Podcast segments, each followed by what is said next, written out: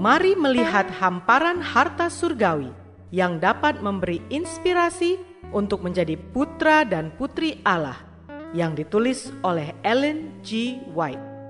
Melalui renungan pagi ini, kita akan mempelajari nasihat yang menguatkan dan memberi semangat untuk memperbaiki karakter kita. Bersama Mana Multimedia Ministry, selamat mendengarkan.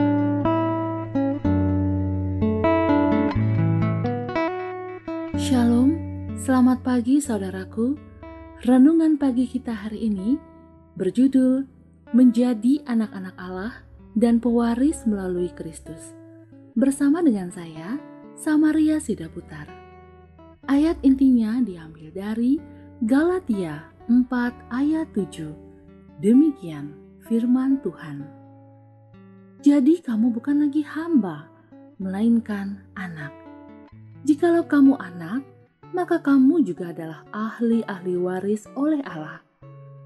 Mari kita dengarkan penjelasannya.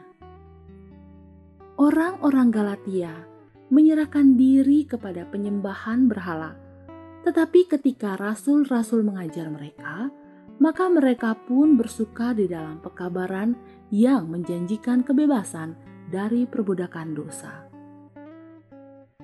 Rasul Paulus dan teman-temannya bekerja memasyurkan ajaran tentang dibenarkan oleh iman dalam pengorbanan Kristus yang mendamaikan itu.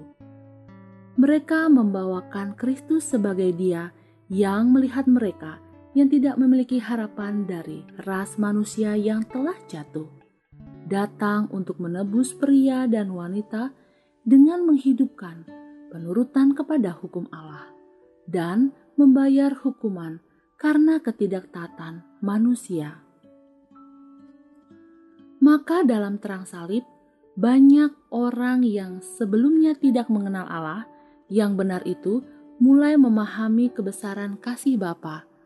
Demikianlah orang-orang Galatia diajar kebenaran-kebenaran dasar tentang Allah, Bapa kita, dan dari Tuhan Yesus Kristus yang telah menyerahkan dirinya karena dosa-dosa kita untuk melepaskan kita dari dunia jahat yang sekarang ini.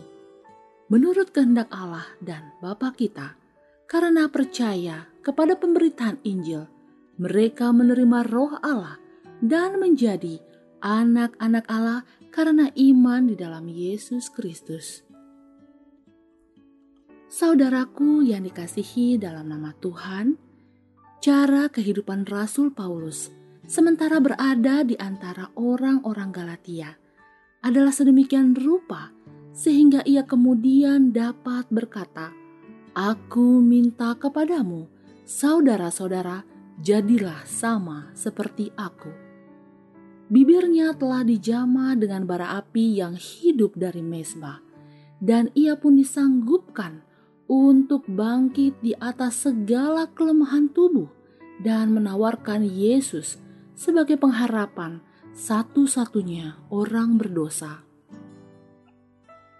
Mereka yang mendengar Dia mengetahui bahwa Dia telah bersama-sama dengan Yesus, dianugerahi kuasa dari atas. Dia pun dapat membandingkan perkara-perkara rohani dengan rohani dan membongkar benteng-benteng setan.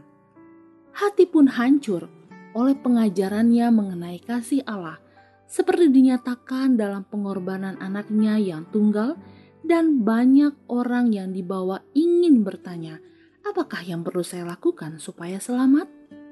Salib membawa kita dekat kepada Allah, mendamaikan kita kepadanya dengan belas kasihan yang lembut yaitu kasih seorang bapa, Yahweh, memandang kesengsaraan yang diderita anaknya agar dapat menyelamatkan ras manusia dari kematian kekal dan menerima kita di dalam dia yang kukasihi itu. Doa kita hari ini, Ya Bapa, terima kasih melalui renungan pagi ini, kami boleh dikuatkan dengan firman Tuhan yang mengingatkan kami untuk menyerahkan diri kami sepenuhnya untuk pekerjaan Allah. dan menjadikan Engkau, ya Bapa, sebagai pedoman di dalam kehidupan kami.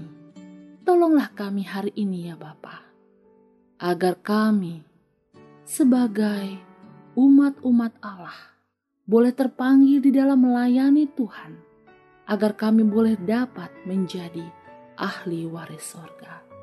Sempurnakanlah doa ini ya Bapa. Hanya di dalam nama Yesus kami mengucapkan syukur. Amin.